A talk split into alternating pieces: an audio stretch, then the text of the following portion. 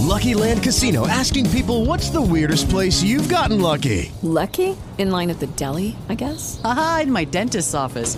More than once, actually. Do I have to say? Yes, you do. In the car before my kids' PTA meeting. Really? Yes. Excuse me, what's the weirdest place you've gotten lucky? I never win and tell. Well, there you have it. You can get lucky anywhere playing at LuckyLandSlots.com. Play for free right now. Are you feeling lucky? No purchase necessary. Void where prohibited by law. 18 plus. Terms and conditions apply. See website for details. Rimani aggiornato sull'uscita degli episodi. Segui Retropassaggio Podcast su Instagram. Lo trovi come Retropassaggio Podcast tutto attaccato. Buon ascolto.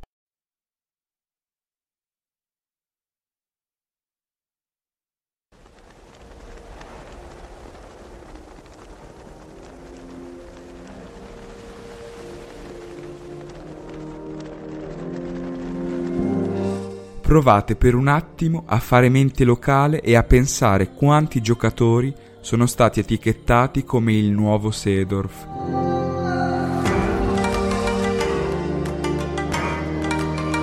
Bene, ora chiedete a voi stessi quanti di questi siano realmente andati vicini a questa definizione.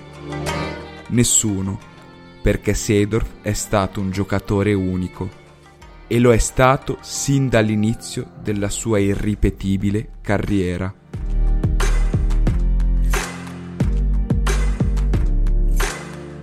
Nato l'1 aprile 1976 a Paramaribo, capitale del Suriname, lo stato più piccolo del Sud America esclusa la Guyana francese, un paese che solo pochi mesi prima dalla nascita di Clares non era ancora indipendente dall'Olanda.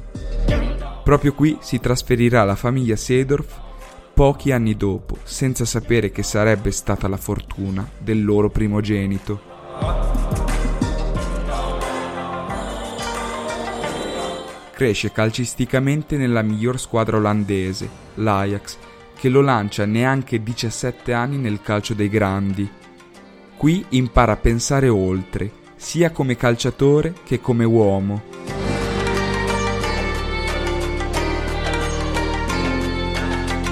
Dopo gli allenamenti, qualche volta, anziché tornare a casa subito, io e i miei compagni facevamo un giro nel centro di Amsterdam magari per rilassarsi un po' con qualche ragazza.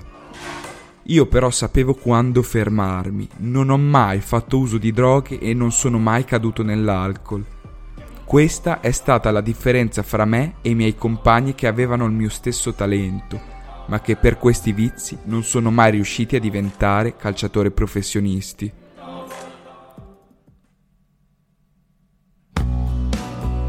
In tre stagioni coi Lancieri vince due Coppe d'Olanda, due Supercoppe, due campionati e soprattutto la Champions League contro il Milan di Capello nel 95.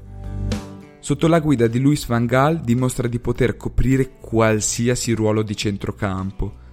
Gioca per lo più da trequartista, ma la forza che ha nelle gambe gli permette di potersi adattare anche come centrale o come mezzala.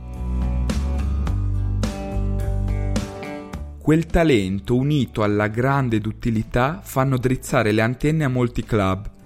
Dopo la finale col Milan si fa sotto una società italiana. È la Sampdoria di Enrico Mantovani, figlio del grande presidente Paolo, che lo porta nella penisola per 7 miliardi di lire. Quell'anno Sedorf gioca molto, segnando anche tre gol, di cui uno alla Juve in trasferta in un inaspettato 3-0 della Samp si conferma un giocatore totale, anche se a dire il vero ha qualche difficoltà di ambientamento.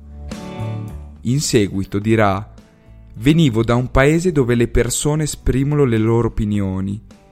In Italia invece la mentalità di base è zitto e corri.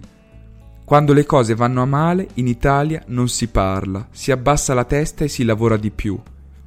In Olanda, quando le cose vanno male, ci si siede attorno a un tavolo a discutere finché non si trova una soluzione. L'allenatore Sven Goran Eriksson però lo protegge e lo aiuta ad adattarsi, ma a fine stagione arriva la grande chiamata.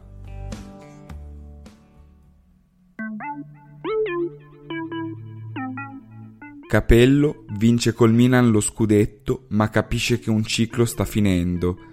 È pronto a cambiare squadra e anche paese. La chiamata arriva dal Real Madrid. Don Fabio vola nella capitale spagnola e chiede un ragazzino che poco più di 12 mesi prima gli aveva fatto perdere la Champions in finale. Vuole Clarence Sedorf. I Blancos lo acquistano dalla Samp per 9 miliardi di lire. Lui ovviamente accetta. Un club come quello, il più vincente della storia, non si può rifiutare. Al primo anno vince subito la Primera Division e segna un gol pazzesco. Un tiro da 40 metri defilato sulla destra nel derby con l'Atletico, a dimostrazione che oltre la classe c'è anche tanta potenza.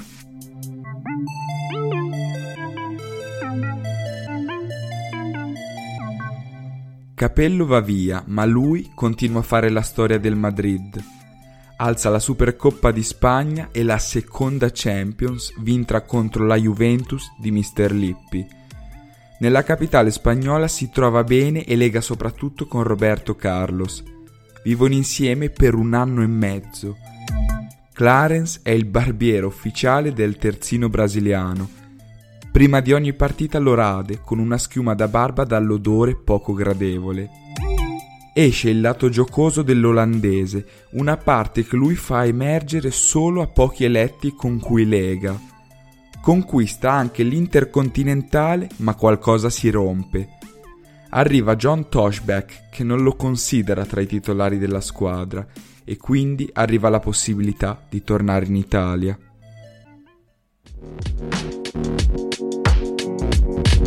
Lo prende l'Inter, una società ambiziosa che punta allo scudetto che da troppi anni non vince. L'inizio è convincente, ma a far perdere punti alla beneamata sono le piccole. Pareggi con Torino e Regina e sconfitte contro Lecce e Venezia su tutti. Nell'estate 2000 arriva la grande occasione con la nazionale olandese, gli europei da giocare in casa. Gli Orange partono bene vincendo a punteggio pieno il girone, ma vengono sconfitti ai rigori in semifinale contro l'Italia. Questo torneo è lo specchio del rapporto con la propria selezione di Clarence. Buone prestazioni ma nessun trofeo e la sensazione di non essere protagonista come nei club. Archiviata quella sfortunata competizione torna in Italia e all'Inter le cose non vanno meglio. Sconfitta nel turno preliminare di Champions contro il modesto Helsingborg e debacle alla prima giornata di campionato contro la Regina. Lippi si dimette e al suo posto subentra Tardelli. Con l'ex campione del mondo non c'è intesa, viene schierato spesso laterale di centrocampo, unico ruolo che non gli è particolarmente congeniale. Lui, dal canto suo, regala qualche gioia al popolo interista, come i due splendidi gol contro la Juve, di cui uno allo scadere. Nel 2001 gli viene chiesto come potrebbe essere risolto il problema tattico riguardante Recoba. Lui risponde dicendo di avere in mente la soluzione ma non essendo l'allenatore non può applicarla. Tardelli chiaramente non la prende bene ma Clarence è anche questo, un professore in campo e anche fuori, convinto delle proprie idee che spesso lo portano a scontrarsi con allenatori e compagni. La stagione successiva arriva Cooper, ma Sedorf gioca comunque poco. L'Inter arriva vicino allo scudetto fino alla sconfitta contro la Lazio del 5 maggio. È ora di cambiare aria.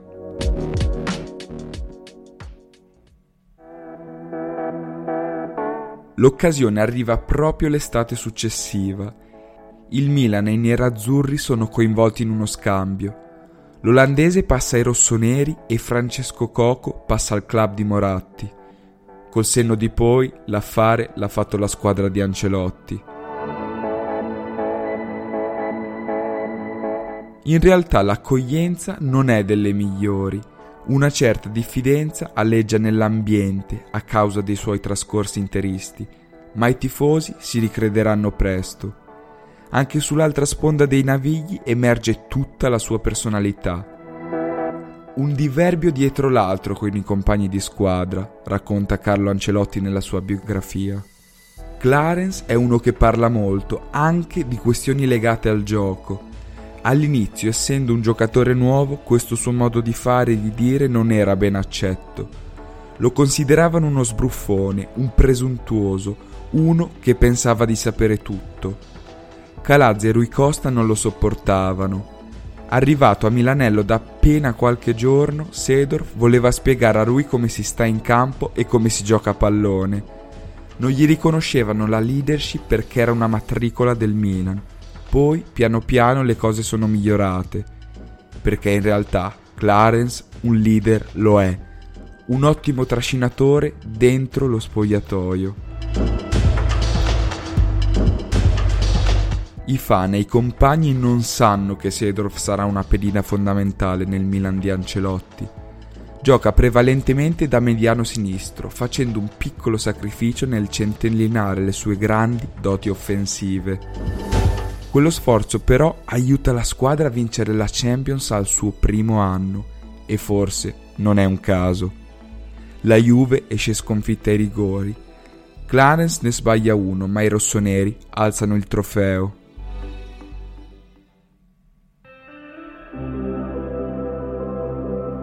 È in questa occasione che si palesa il lato più umano del professore. È il primo giocatore nella storia ad alzare il trofeo per tre volte con tre squadre diverse. Piange, sono lacrime di commozione che ci ricordano che lo sport sa regalare emozioni fortissime. La vittoria non è mai scontata neanche per un fuoriclasse come lui, neanche se avevi trionfato con altre due squadre. Aveva già pianto dopo la prima Champions con l'Ajax, ma forse questa volta i sentimenti sono ancora amplificati. Viene da anni in cui non è stato capito al 100% e questa è la sua rivincita. L'anno dopo è quello del primo scudetto tricolore. Un testa a testa con la Roma di Capello, ma con la sensazione costante che i rossoneri fossero i più forti. In questa stagione si toglie anche lo sfizio di segnare il gol del 3-2 in un derby che il Milan perdeva 2-0 a fine primo tempo. Una botta da fuori così forte che anche per colpa della nebbia risulta difficile da vedere. Il centrocampo Gattuso-Pirlo-Sedorf diventa così il marchio di fabbrica di quella decade rossonera. Clarence perde la finale di Istanbul, ma nel 2006-2007 disputa quella che probabilmente è stata la miglior stagione a livello personale, sia a livello prolifico con 10 gol totali, ma anche e soprattutto a livello di assist. Non brilla particolarmente nella rivincita di Atene contro il Liverpool, ma nei turni precedenti è fondamentale. Al ritorno dei quarti contro il Bayern, in 4 minuti il 10 rossonero decide la partita. Al ventisettesimo destro chirurgico rasoterra che trafigge Khan e al trentunesimo su una verticalizzazione sfiora il pallone di tacco mandando Inzaghi in porta. 0-2 e qualificazione in semi. Contro lo United di Ferguson il Milan perde 3-2 all'andata, ma come contro i bavaresi Sedorf si accende al ritorno in quella che da molti è stata definita la partita perfetta, prima impegna Van der Sar con un tiro da fuori area sugli sviluppi di un corner, poi di testa l'appoggia per Kakà che segna di sinistro. Infine raccoglie una respinta della difesa e insacca con un destro angolato. C'è anche spazio per la terza rete di Gilardino nel secondo tempo tripudio milanista che carica la squadra che vincerà la settima Champions, la quarta del professore olandese. Dopo un periodo di transizione tra la gestione Ancelotti e quella di Allegri, Clarence vince il secondo e ultimo scudetto da protagonista nel 2011 a 35 anni. È il tramonto di quel Milan vincente e incredibilmente romantico, Lascia un anno dopo per andare a giocare in Brasile, paese di sua moglie, precisamente nel Botafogo dove incanterà ancora per tecnica e potenza. Nell'ultima gara contro il Novara regala l'ennesimo e finale assist al bacio per Pippo Inzaghi. Il pubblico di San Siro gli regala pensieri dolci, anche se forse non è abbastanza. In curva sud c'è la coreografia con le maglie di Nesta, Inzaghi e Gattuso. Non appare quella di Sedorf, forse per alcune prestazioni altalenanti, anche se avrebbe sicuramente meritato un'ovazione maggiore per tutte le magie che ha regalato al pubblico rossonero. Clarence, fuori classe col pallone tra i piedi e nel sociale, grazie agli interventi mai banali e alla sua fondazione Champions for Children, che dal 2005 si occupa di raccogliere fondi per bambini che vivono in situazioni critiche in tutto il mondo. Un uomo dalla mentalità differente che gli altri non hanno spesso capito, un professore in campo che per vent'anni ha incantato l'Europa e il mondo, traducendo in giocate ciò che solo uno con la sua mente sapeva concepire.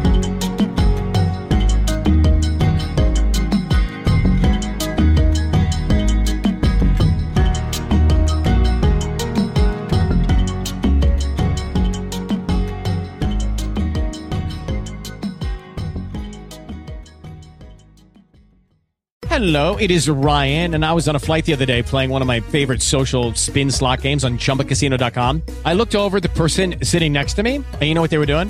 They were also playing Chumba Casino. Coincidence? I think not. Everybody's loving having fun with it. Chumba Casino is home to hundreds of casino style games that you can play for free anytime, anywhere, even at 30,000 feet. So sign up now at chumbacasino.com to claim your free welcome bonus. That's chumbacasino.com and live the Chumba life. No purchase necessary. Group. Void prohibited by law. See terms and conditions. 18 plus.